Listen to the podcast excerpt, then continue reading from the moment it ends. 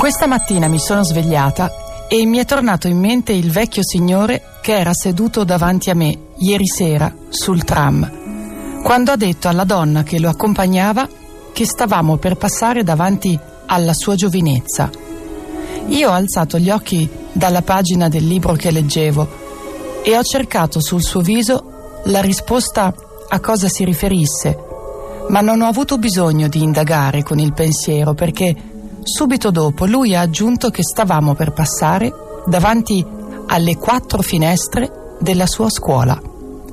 E mentre mi chiedevo cosa ricorderà di più di quegli anni e quali volti, un insegnante, una ragazza, il compagno di giochi e di sogni ad occhi aperti, mi sono ricordata di un maestro di Peshawar in Pakistan, sopravvissuto alla strage di quasi centocinquanta studenti, uccisi a metà dicembre dagli uomini che portano il buio. Il maestro, qualche giorno fa, nelle ore in cui la scuola riapriva, ha detto che gli mancano i suoi alunni e che tornare in quel luogo lo rende molto triste, ma che deve resistere per tutti quelli che sono ancora lì e che sono tornati sui banchi.